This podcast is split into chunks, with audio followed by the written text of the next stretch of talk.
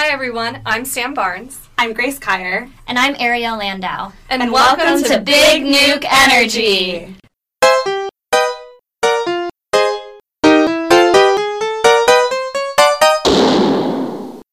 views, thoughts, and opinions expressed in this podcast and on the Big Nuke Energy Twitter belong solely to the co hosts and not necessarily to their employers, universities, or other organizational affiliations. Any content provided by the co hosts are of their own opinion and are not intended to malign any religion, ethnic group, organization, company, or individual. Hello, everyone, and welcome to episode 38 of Big Nuke Energy. We thank you all so much for taking some time out of your day today to hear what we have to say we are really excited to have an amazing guest with us this week. Grace, would you like to introduce our guest? Sure. Our guest today is Rose Tanyakina, who is an associate research analyst at the Center for Naval Analysis, where her research focus is on China's economic statecraft, overseas foreign investment, export control laws, and nuclear weapons program. Rose holds a master's from the Middlebury Institute of International Studies in Nonproliferation and Terrorism Studies and she has worked at the Center for Nonproliferation Studies, tracking North Korean illicit procurement networks, as well as at the Czech Technical University's Department of Nuclear Reactors, where she studied safeguards. Also, Rose was a Boren Fellow and studied Mandarin at Tsinghua University in China. So, welcome, Rose. We're really excited to have you on the podcast. Thank you. I'm very excited to be here. I listened to your podcast and I've been listening to it for a while. And so it's very nice to be on it for once it's really nice to have you on and we're excited to, to talk to you. I want to add the caveat that the views I express here are mine and my own and don't reflect those of my workplace or any sponsors for the Center for Naval Analysis. Mm-hmm. Yeah. Did you enjoy being in Monterey for your for your master's degree? Yes, I did. It was honestly the most beautiful place I've ever lived. And I'm still kind of thinking strategically about future life decisions that somehow make me retire, end up in that vicinity, return to Monterey at some point in my life. And I definitely miss it. Mm-hmm. I think that's a common theme with all sorts of nuclear studies issues is that they always are like in these beautiful places. Not always, but like Vienna and Monterey. So it's it's nice that they they coincide.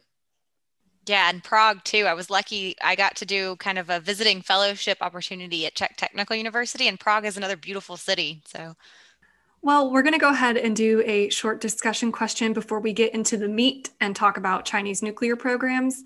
Uh, the short discussion question this week lives up to its name. It is short, salty, or sweet. And by that, I mean literally anything. I just think it tells you so much about a person if in their free time they crave something salty or they crave something sweet. So, Rose, which one do you think you would pick? So, for me, I definitely have to go with the sweet. I have like this unsatiable sweet tooth and I bake continuously. So I'm always like, oh, I just won't buy any sweets. It'll be fine.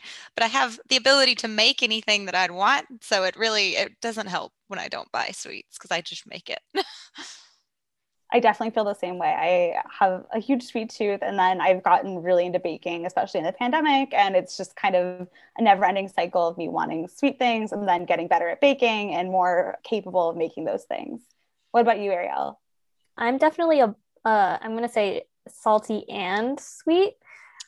I think like French fries with like a chocolate milkshake is there's nothing better in the whole world and i also like really love margaritas because that like salt and sweetness of that is just my favorite what about you maybe Sam? no, maybe I should have asked, do you put sugar or salt on your margarita? Because I didn't know people actually put sugar on them until like, I don't know. I was having a discussion with my roommate and she was like, "Oh, well, you know, like sugar goes on margaritas too." I was like, "No, just just salt." Think, does it? Does it really? I don't think that's a thing.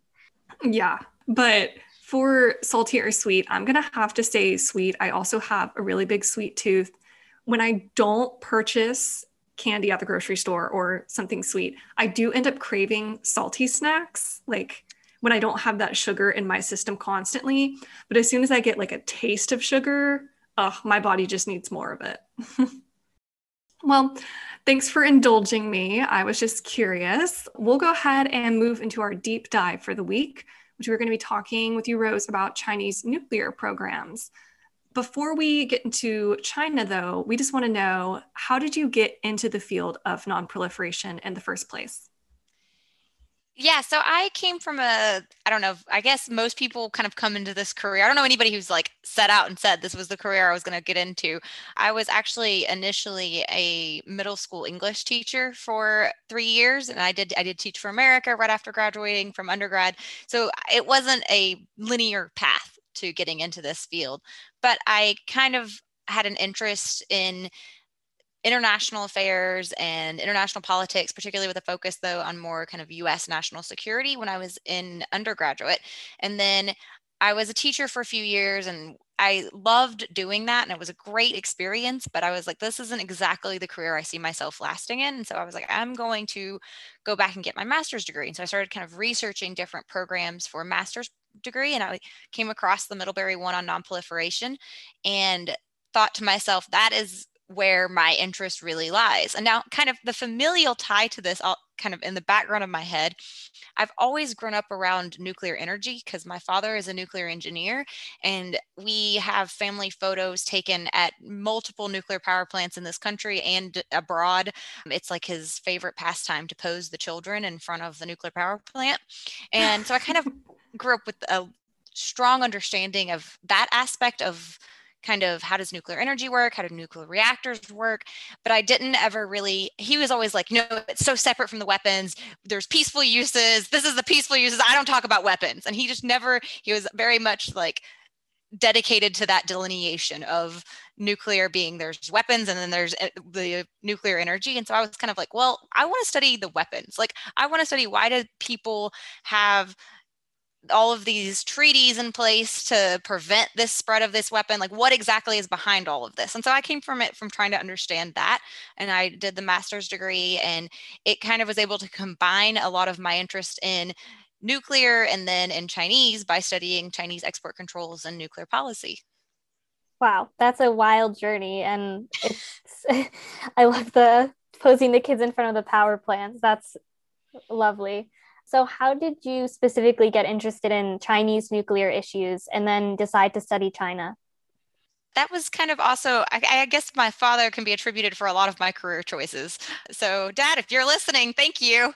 He told me when i started in undergrad i had to pick a language for my university because they require three semesters of a foreign language. And i was going through and thinking and I was like, what kind of language am I most interested in studying? And he was like, you know, you should look into Chinese because you can't go wrong with studying Chinese. Everyone will need to know Chinese in the future, especially if you want to go into international relations. And I was like, that's a solid advice. And so I decided to take it, fell in love with it. I liked that it wasn't an alphabet. I liked that it was artistic. I liked the the way characters kind of describe like you can see so much history in each of the characters and that really appealed to me and so i just dived fully into studying chinese and it became my minor in undergrad and then i used it throughout my master's degree and continued studying it in china through a boren fellowship Wow, that sounds like a really, really great synthesis of all of these different areas that are so interesting on their own. And then to combine them sounds super interesting. And so, moving more into the Chinese nuclear programs, there's been a lot of discussion lately with the new presidential administration of the threat China poses, in particular in the nuclear field. Can you just give us a broad overview of what the Chinese nuclear program looks like in terms of its weapons and how that compares with the United States? Yeah, of course. And so I think it's really interesting because both countries are kind of undergoing nuclear modernization, but they're doing it in a very different manner. So I kind of see bottom line the US is maintaining capabilities. The US is trying to reconstitute previous systems things like the the SLCM, the submarine launched cruise missile, and it's also engaging in lifetime extension or modification of current capabilities. It's not really introducing new 21st technology into any kind of plans. There's no publicly available information that says the US, for example, is going to have a nuclear tipped hypersonic weapon anytime soon.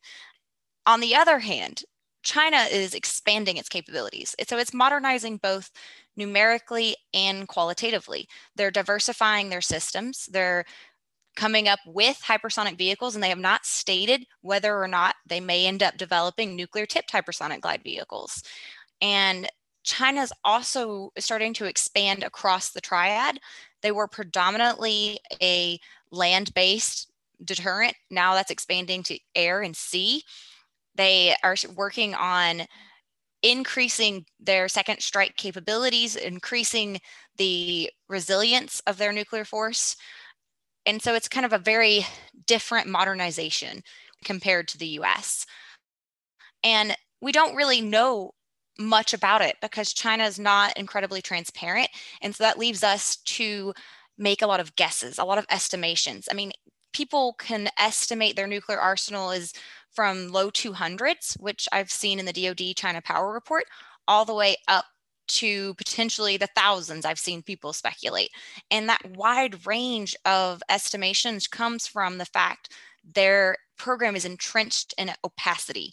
They are just ardent believers that they can only maintain a strong nuclear deterrent through being as non transparent as possible because it's the only way they can have that credible second strike. That's really interesting, especially because one of the guests we had a couple of interviews ago was talking about the North Korean program, which of course is a very different approach in terms of you know showing everything off not everything but showing the world what you have and what you have in terms of nuclear capabilities and using that as a deterrent factor instead of using this opacity that you described. So it's a very interesting difference in my mind. It is it is. And it's honestly it's fascinating because it, i think we are entering an era though where we're acquiring a lot more information through open source analysis. So we're able to use satellite imagery, we're able to use other means to better estimate how many nuclear weapons do they have. We can track through videos the People's Liberation Army releases, we can kind of start tracking what brigades or where, what capabilities do they have. And there's people who spend lots of hours doing that and analyzing, you know, what weapons are pictured right here in the background of these soldiers running across this field. Oh, it's a, you know, it's a DF26. Let's get more information now from this particular image. And so we're able to get information that way, but we're not getting hardly anything coming from China directly. And there's reasons like they, of course, it's entrenched in that historically. They didn't feel a need to be transparent. They felt it was in their benefit to be opaque. And honestly, previously they weren't a concern because they had such a small arsenal. They didn't have weapons that could reach the US. And the US was initially focused on Russia. There was the Cold War, and we were building up. There was that competition, and there was much less scrutiny given to what is China doing and what are they developing over the past 10 years. I think it's very remarkable then that you're studying China and able to make inferences based on the available information. So I always respect people who are studying such opaque issues. One issue in particular that's been very big in regards to China is export controls. So I was curious if you could first briefly tell us what are export controls and then what reforms is China undertaking to export control? Yeah, this is a huge topic right now. And export controls are very important and they're one strange aspect of nonproliferation. They were created largely because of trying to prevent the proliferation of weapons of mass destruction across the board chemical, biological, and nuclear essentially export controls are just laws that prohibit the unlicensed export of commodities or information even. You can have what's called a deemed export between people to people exchanges. That definition has really broadened uh, the aperture has widened to include a lot of different technologies. Essentially anything that is kind of tied to national security concerns so, whereas historically this was just WMDs and their related technologies, nowadays it's encompassing a whole wide range of dual use technology, things from microchips, sensors, 3D printers, lasers, etc. And China is currently building an integrated export control regime that they did not previously have. So historically, China's kind of relied on piecemeal regulation and legislation to kind of have loose export controls on WMD related technologies. Now they've created this framework that is just foundational. It's like the first comprehensive export control law. It was passed in 2020, so just last year.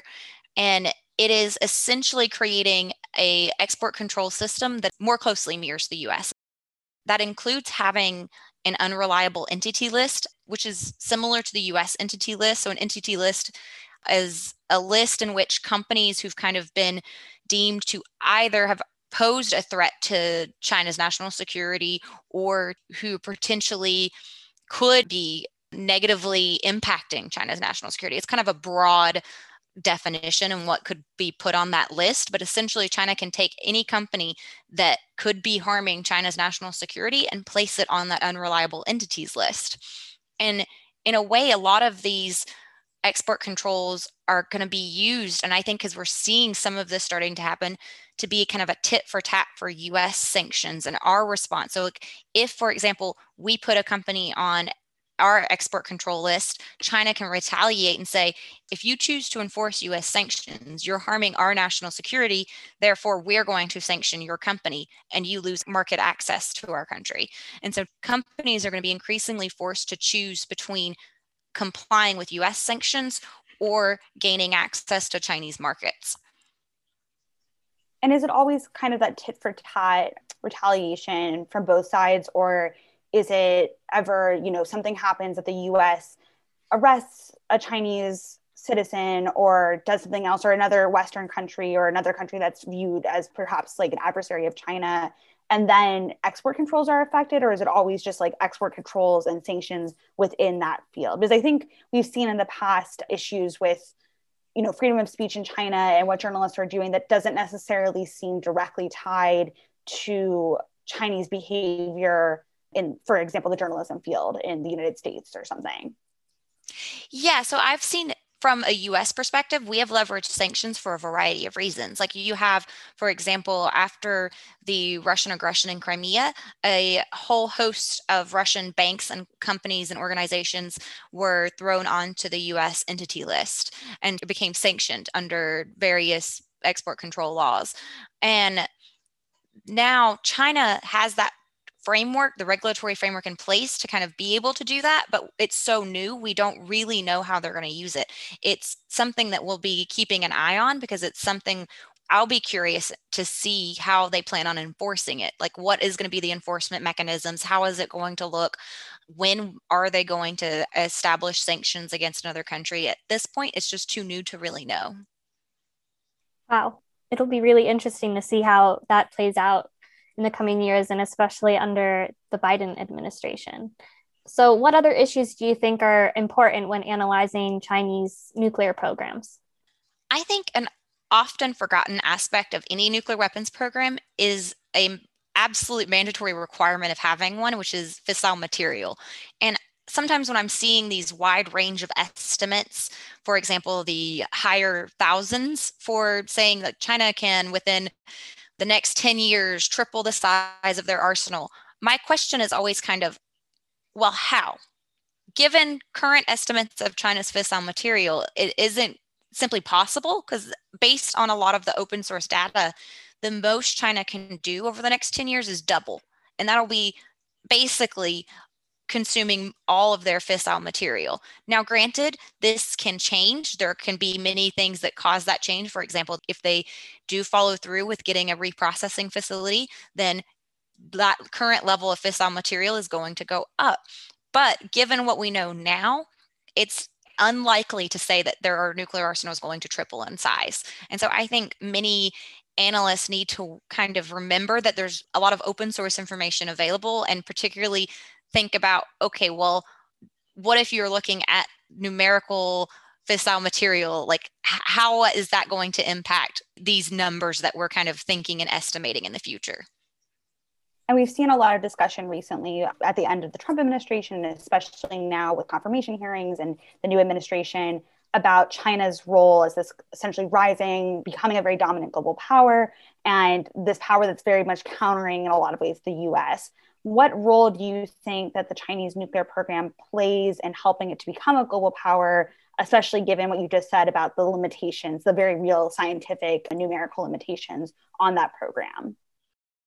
I think that's a really interesting question because to kind of answer that question, I think it's important to kind of understand how the US views the importance of nuclear weapons on an international stage compared to China because the US comes at this from a very Cold War perspective. We had that experience. We lived through as a country this Cold War, this feeling that we were going to use nuclear weapons. And that really shaped how we viewed the importance of nuclear weapons, how we viewed the international stage, and kind of how we viewed our position within that international stage. China never had that experience. They did not have that same Cold War experience. And honestly, it's going to be very different between China and the US given the large discrepancies in nuclear arsenals. So I don't think we're going to have a very similar kind of US to China race to parity because I mean China is just so behind and there are such hard numerical constraints.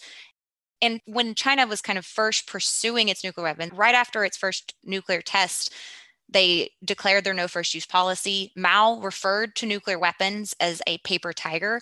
And they kind of have reiterated this mindset that nuclear weapons exist, but they exist kind of so that they can kind of be at the table with other global leaders. They never kind of thought of them as framing all of their role with the international community. China has kind of built another set of tools to do that for example, in juxtaposition to seeing the international stage as something that nuclear weapons plays a huge role in, they see economic statecraft. They see pulling different levers with the economy as a way to shape their position on the international stage.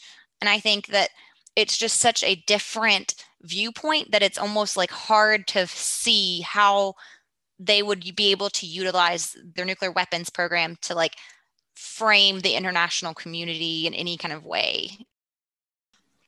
Yeah, I think that's a very fascinating answer. And going off of your point about, you know, China's other realms of influence in the international community, there's been a lot of talk about their Belt and Road Initiative, which they're providing these non concessional loans to developing nations in order to counter US soft power in those regions. And we can't just look at the nuclear program, you know, without considering other factors such as the Belt and Road Initiative. Yes, I think that honestly, China invests a lot all across kind of the dime. Like they're looking at, you know, diplomacy, they're looking at investment, military, like economics, like they're looking all across these different sectors across the international playing field to see how can they leverage their influence and in my opinion, they're not going to achieve kind of the same level, though, of cooperation that the US has been able to achieve simply due to the fact of their lack of transparency. We've seen with arms control agreements the frustration of trying to engage them. We've seen the unwillingness to come to a table to have those negotiations and, and extend that to trilateral bilateral china's just says we only will do p5 but then at the same time they're never going to give up the information necessary to make a arms treaty necessarily something that other parties would want to participate in because they're not going to be as transparent. They don't just see the benefit of it.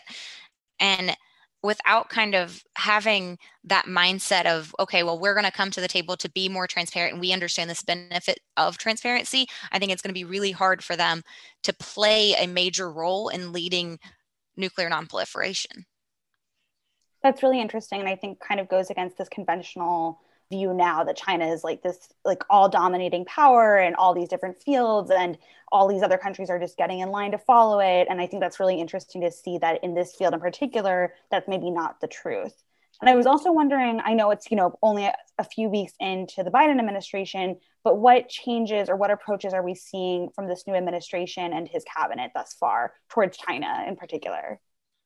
I liked the way um, the now Deputy Secretary Kathleen Hicks, Dr. Kathleen Hicks, kind of framed it. And I think this is going to be the lens in which the US sees this relationship is China is, and she said this, is the pacing threat of the US. And so in my mind, that's also different than kind of a challenging threat. Like it's not immediately a threat. It's something that we're going to need to be watching. It's something that we're going to have to see. Okay, so they are modernizing. They are modernizing in all of these different ways.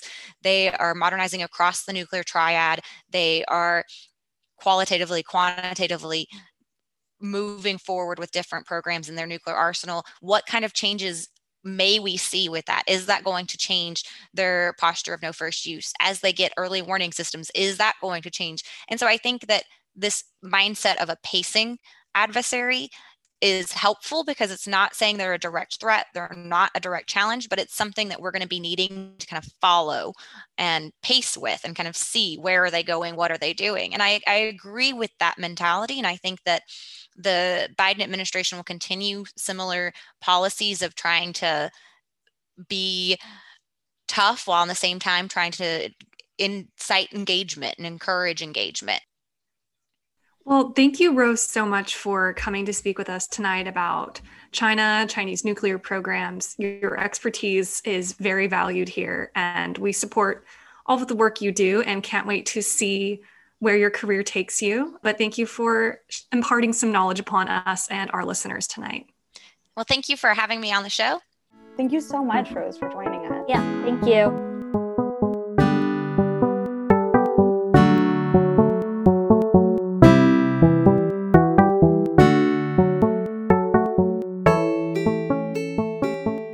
Right, thank you so much to Rose for an amazing discussion on the Chinese nuclear program. We are now going to turn to our non pro shout out for the week, which is Masako Toki. Masako is the Senior Education Project Manager and Research Associate for the Nonproliferation Education Program at the James Martin Center for Nonproliferation Studies in Monterey, California. Several of her responsibilities include managing the Critical Issues Forum, which is a education program for high school students both in the United States and Russia. She is also a member of the Japan Association of Disarmament Studies and the US Japan Leadership Program. The reason that we wanted to highlight Masako today is because she has been one of our biggest supporters since we began the podcast. She is incredibly encouraging, extremely knowledgeable, and honestly, one of the best friends of the Big Nuke Energy show. So I'm gonna turn it over to my co hosts. Are there any other things you guys would like to say about the wonderful Masako? Yeah, just echoing what you said, Sam, literally from day one, like before we even recorded or did anything, Masako was just so incredibly supportive of us. And I think she's listened to all of our episodes and always comments on it and lets us know that she's listening and, and thinks it's a good thing. And so we're just so, so grateful to have had someone like her fiercely advocating for us and and supporting us the whole way through. And she's she's come up with some really good ideas. And also the work she's doing apart from the podcast is just so important and critical truly to to educating the next generation of people focused on these issues like us and also a lot of high schoolers as you know Ariel once was. Yeah I met Masako when I was in high school and she's been a role model a friend since then. And I don't think I've met anyone else as supportive and as nice as she is. I remember when we were all interns, I dropped an oven tray on my toe. I got a wicked toe contusion, and Masako picked me up from the urgent care and was just lovely in every single way. And she's always done such great work, but she's also an amazing person. So big shout out to her yeah at the end of our internship experience i had an, like a very unfortunate death in my family and masako was just so so supportive of me and so kind and helped me figure everything out and it was just so so kind and was really there for me during a very challenging time and she's she's there for the good moments she's there for the really hard moments too. All of this to say if you do not know who masako is please go check her out on twitter please go find her, befriend her once COVID is over. She is an amazing human being and an incredible support for the show. So big B&E shout out to Masako Toki. Thank you so much. And with that, we can go ahead and move into toes in the heavy water. Ariel, what you got for us this week? Yes, I wanted to have kind of a short discussion on what the role of morals should be in software development, but also tech in general. And usually this is a Trump Twitter section, but you know, Trump's been banned from Twitter. And so I think that was a rare instance of tech CEOs finally deciding that there was a line. And I guess Trump crossed that line and uh, inciting the riot at the Capitol building. And so he was banned from Twitter. But it, it begs larger questions. And also with Parler, for example, which was a messaging app it was basically where white supremacists and people who had planned the riots at the Capitol were communicating. Then that was quickly taken down after all Trump's followers flocked to them.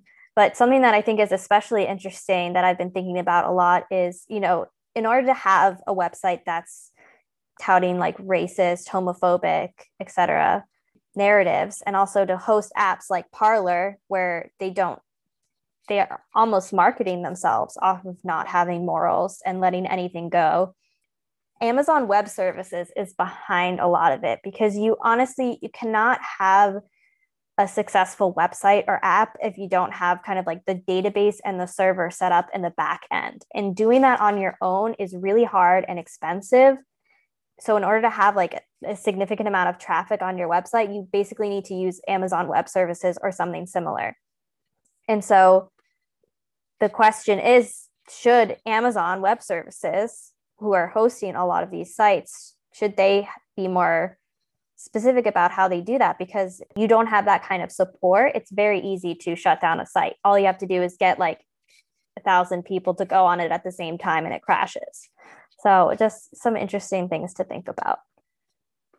That's really interesting, Ariel. And I did not know that about developing websites and apps like that. And obviously I read a lot and heard a lot about suspending Trump from Twitter and suspending other leaders and all the debate about that. But I didn't, I was not familiar with what you said about actually developing those platforms. And that's a really interesting and good point. And I think, like you said, it's it's kind of this interesting nexus of, you know, our constitutionally protected right, but also the ability of a private corporation to make decisions for itself how it sees fit.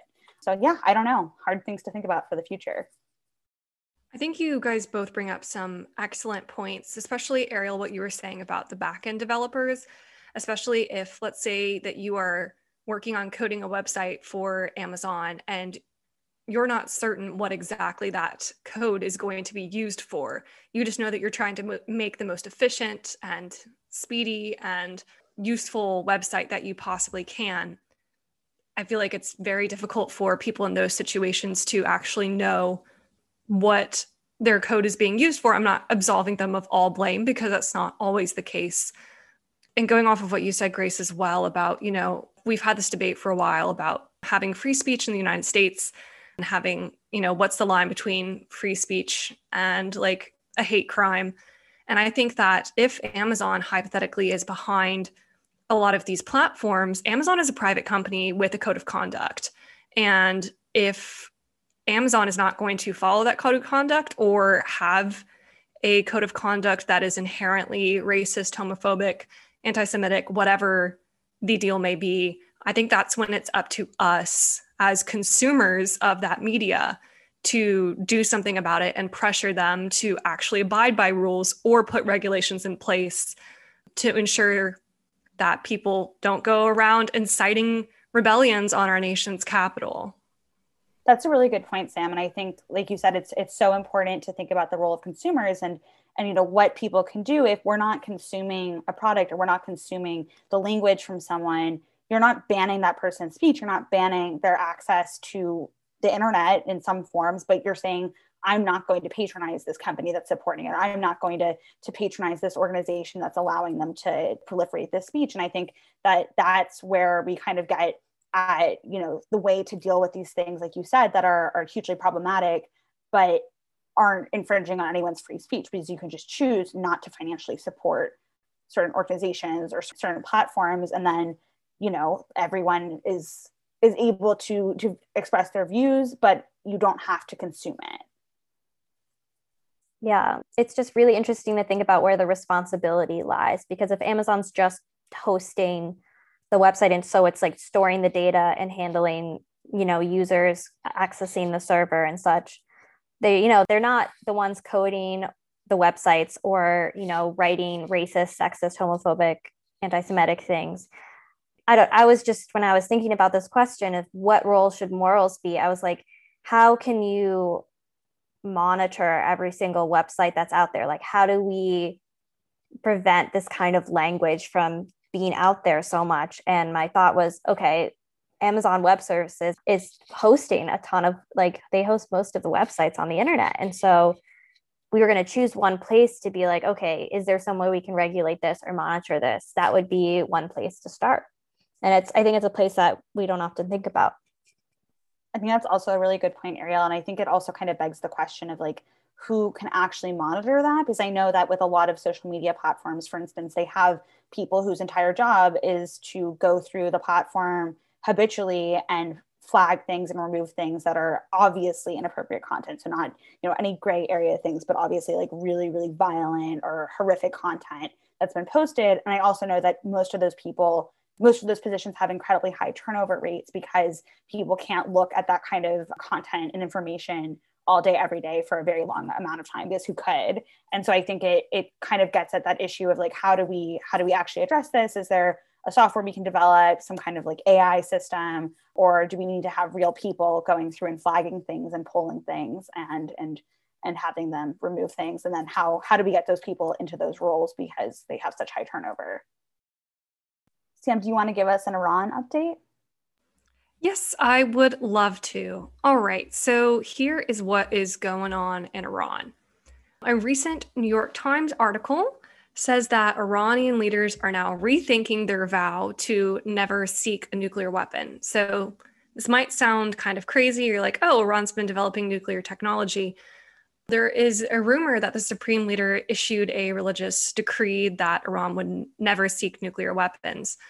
Recently, however, there has been a divergence in the discourse from Iranian leaders saying that they are thinking about changing their position if the US does not lift its maximum pressure economic sanctions.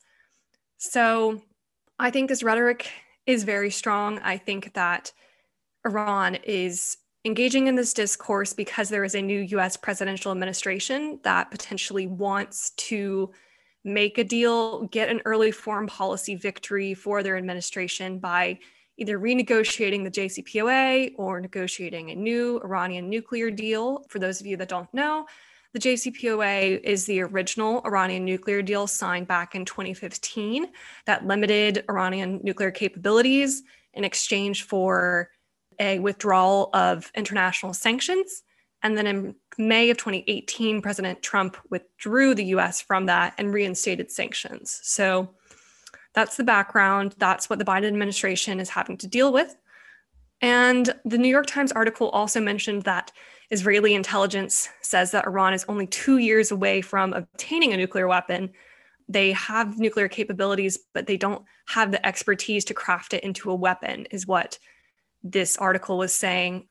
I do think we need to be careful of the fact that it is Israeli intelligence that is saying that, and they are notoriously skeptical of Iran. Those two are historic rivals. But I also think that there can be some truth found in the sense that Iran has been enriching its uranium past the JCPOA limits. It has much larger stockpile of enriched uranium, as IAEA inspectors have confirmed. So, all of this to say, expect something soon from the Biden administration, especially since Iran is going to have a presidential election this year. I do believe that these two nations are hurtling towards some sort of agreement. So that is an Iran update for the moment. Thanks for for tuning in. Thanks for that update, Sam. And that was super helpful to give a, a broad overview, especially as you say, we enter this new administration. And I think it goes to show how you know we, we knew it would be this way but that kind of lasting damage of the trump administration's decision to withdraw from the jcpoa and to show a country like iran or other countries that you know your the deal that you sign or the agreement that you make is only as good as, as long as that president who made that deal is in office and so you know even if there is motivation to go forward with the JCPOA, which I don't think there clearly is from the Biden administration based on everything that has been said publicly by Biden and his team. I think you would see a lot of reticence in Iran just because you know it could be a, it could be gone in four years, but who knows? So that was a, a, a scary but very helpful update. So sounds good. Grace, yeah. do you want to give us an update on what's going on in North Korea and Russia?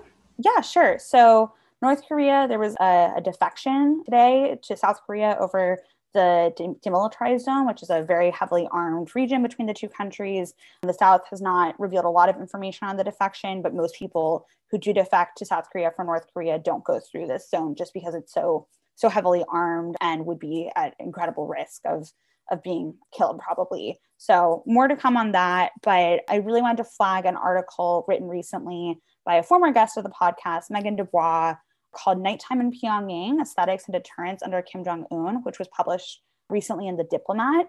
It's available online. So, I highly recommend going to check it out, which I think does a really, really interesting job of providing an overview of the aesthetics of North Korea's nuclear deterrence and how it chooses to present itself to the world. And so I think it's just a really, really interesting take on North Korea that I think we just haven't seen a lot. So highly recommend that you check that out. And then for Russia, the very exciting news is that New START was extended between the US and Russia. So I can finally get off my, my high horse on that. Yeah. So a five year extension between the US and Russia, which was the full amount of time it could be extended for. I think there's a lot of questions that remain on how the US and Russia can move forward beyond New START in their relationship, especially their arms control relationship. A lot of very broad differences remain between the two countries and their views on a whole host of things that I think will be hard to negotiate going forward. But I think, you know, it's still exciting to be able to celebrate this positive treaty progress for the next five years. And we, we need to start now, though, of course, thinking thinking about the future. That's awesome. It's great to hear some victories sometimes yes, instead of just JCPOA is collapsing. What do we do? yeah, I feel like I feel like I won the jackpot. so yeah. yeah. And it's almost like bad news seems like slightly less bad because I'm like, oh, there's a logical person in the White House and things might be bad, but I can trust that he will listen to facts and talk to experts and get multiple opinions. And you know, won't get all of his news from Twitter. And that's, you know, I'm grateful for that. Yeah. Mm-hmm. All right. So before we dive into the remainder of our podcast, we have an important announcement. We will be posting this on our social media platforms, so you will be able to see it in written form. But as of right now, I will read our open letter. So, to our beloved listeners, followers, and supporters, we, Grace, Ariel, and Sam, are sad to announce that we will be scaling back our efforts with the Big Nuke Energy podcast. Unfortunately, due to increasing outside commitments, we do not have as much time to give to BNE as we feel is necessary for a successful and empowering podcast. We are extremely grateful for all of the encouragement and insistence that you have provided us in the past year and a half. We are particularly grateful for the community of young women and gender aware individuals working in nonproliferation and national security that have lifted up our voices. In the future, we will be releasing episodes at non specified intervals. We will continue to conduct research and promote minority voices in nonproliferation and national security, and promise to maintain our Twitter presence. We thank you again for your support and look forward to continually uplifting our network at a pace more sustainable to the host's work and school commitments. Thank you. So, with that, we would like to just turn to a little fun section at the end where we talk about what has been our favorite moments with the podcast thus far. And with that, I'll go ahead and let Ariel answer first. We can just see what happens because I'm so curious to know what you guys have most enjoyed about making this podcast. Yeah, so my favorite BNE moment was when we were in Monterey and we were recording in like the closet. It was they're basically closets at the media center at the uh, Middlebury Institute of International Studies. I don't know how we all fit in there. It was basically the size of a closet. But there's one time we were recording and we kept seeing all these little seagulls, seagull babies in the alley. And I, I was on like I was very into birding then. I'm still very into birding, but I was like, I got some things to tell you about the birds. And we just talked about the seagulls on the ground hopping around. And it was very interesting to me. and it was also always like 300 degrees in the closet. Oh and there were goodness. like four of us. It would be us with our guest. And it was just like you were sweating and trying to talk about nuclear issues. It was an experience an experience for sure. And we had like one computer that we all were looking at. Yeah. And so you just kind of had to either know your stuff or hope the font was big enough that you could read your notes and go from there. Yeah, that recording booth was something else. Mm-hmm. Dang, Grace, what about you? Yeah, I think I, I like have so many things I can't narrow them down. So I'll just I'll hit on a couple. I liked um, one time, Ariel, when you weren't here, when you were abroad doing your amazing work, Sam and I recorded, I think, during like a little hurricane. oh my God. and, and it kept cutting in and out. And I felt so bad for our guest who was so gracious, but it was like pouring. And, and I think Biscay was in Georgia and it was really bad in Virginia, but in Georgia, it was like actually, it was tornadoing. It was, I was, was in the bathroom. I was like, you don't have to do this. Um, but we had planned it and it was, it was, you know, the things we do. And then I, I just had so many other like fabulous memories. I, I loved our intern reunion episode. I thought it was so fun to see mm-hmm. where all of our intern friends have mm-hmm. gone. I love learning about cricket from Anu. I love yes. getting to read interesting books from Dr. Pack and Dr. Zaretsky and Dr. Bajema and just getting to hear all about and so many others, so many interesting things and just so many fun things to get to discuss with people. And I think what has been most meaningful for me though has been hearing from people that they really do feel empowered by our podcast, our guests and listeners alike, that they feel like they're learning a lot and that it can take these things that are really hard to discuss and make them more accessible. And I think what's been just so meaningful is when we have a guest who says, like, you know, why did you ask me? And we say, because we care about what you think about, and we genuinely do. Like, we really want to hear what you have to share. And they kind of sometimes are surprised by that. And we're like, no, like, you are the person we want to hear from. And I think that something that's been awesome has been you know being able to interact with people at all stages of their career you know from interns up to people who are now deputy assistant secretaries of state and that's something that's been really special and then i think oh sorry this is a long long list of memories but i think for me it's really just been getting to to do this with you guys because we were friends in Monterey, but then we became much closer, I think. And it was, it's just been really special. And we'll always have this. And I'm really, really sad to, to be saying goodbye to BNE, but I think it's the right time. And like Sam said, it's, you know, not goodbye forever, but I, I think it's the right time, but I've just love getting to, to work on this project with you guys. Sam, what about you? What's your, your favorite memory your memories? Honestly, you guys have said some of them. I was going to say the said, seagull. Like, everything we've ever said. the seagulls. The seagulls was like an iconic episode. moment. The seagulls, just Ariel. I just remember you were just like so distracted. It was so hard not to. They were squawking right out the right next to us in the window. And oh my gosh. And yes, publicly, Grace, thank you for carrying on the episode when I was like in my bathroom when it was tornadoing and I felt so bad. And I was like, I think I had to like disconnect and reconnect and like miss 10 minutes of it. So thank it wasn't you. For- your fault at all. and I think I had the same issue. I was in like a basement of a library with no connection. It was it was a mess. We yeah. got through it. That's what matters. I think another one of my favorite moments was just I remember us sitting around the night we decided to make the podcast because we were at a party and you know how people were just like let's make a podcast. Like ha ha ha. Like we yeah. were joking. We had been joking for like a couple weeks that all millennials say oh we should make a podcast. But like i remember looking you guys in the eyes and being like no like we should actually make a podcast. And nothing will compare to that lovely thrill of of mm-hmm. starting everything up. Several other highlights though. I remember talking to Grace Liu when we spoke with her and she revealed some of the really really awesome open source analysis she was doing. It blew my mind because at that point I knew who Jeffrey Lewis was. I still think he's absolutely incredible and very talented analyst but it was really inspiring to see Grace doing almost the exact same work as him, working with him seeing her as a young woman in such a position was so empowering. And that was one of our first couple episodes. And I really enjoyed that. Also, one that the listeners might not know about is when we when we recorded with Anu, we she and I actually had a little duet. It was incredible. Just gotta say, amazing. It was basically that I saw on her Twitter that she was into music or something, and I've been in choir basically my whole life. And so we sang a little bit of Frozen together. We sang a duet. And honestly, it was so beautiful. I have no other words for it except for it was amazing. It was so good. Just just wanted to, yeah, it was it was amazing. I was I was taken aback. I was like, wow, you guys, you know nuclear things, but also you can both really sing. Plot twist, we were just trying to serenade you, Grace. I appreciated it. And I'm the only one who ever got to hear yeah I, I, still have it saved so maybe if people convince An outtake. convince us. Um, I, I still believe I have the seagull incident recorded as well. So all of these outtakes can be published if we are convinced properly.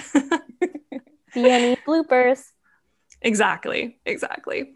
But yeah, I mean, there's just no words to describe how incredible this experience has been. And I'm forever grateful that we all ended up in Monterey, even if that summer was interesting and slightly challenging for all of us for varying different personal reasons. I am really grateful that I got to know you guys through that. And now we can be friends for the rest of our lives. So, I mean, that's pretty great. Yeah.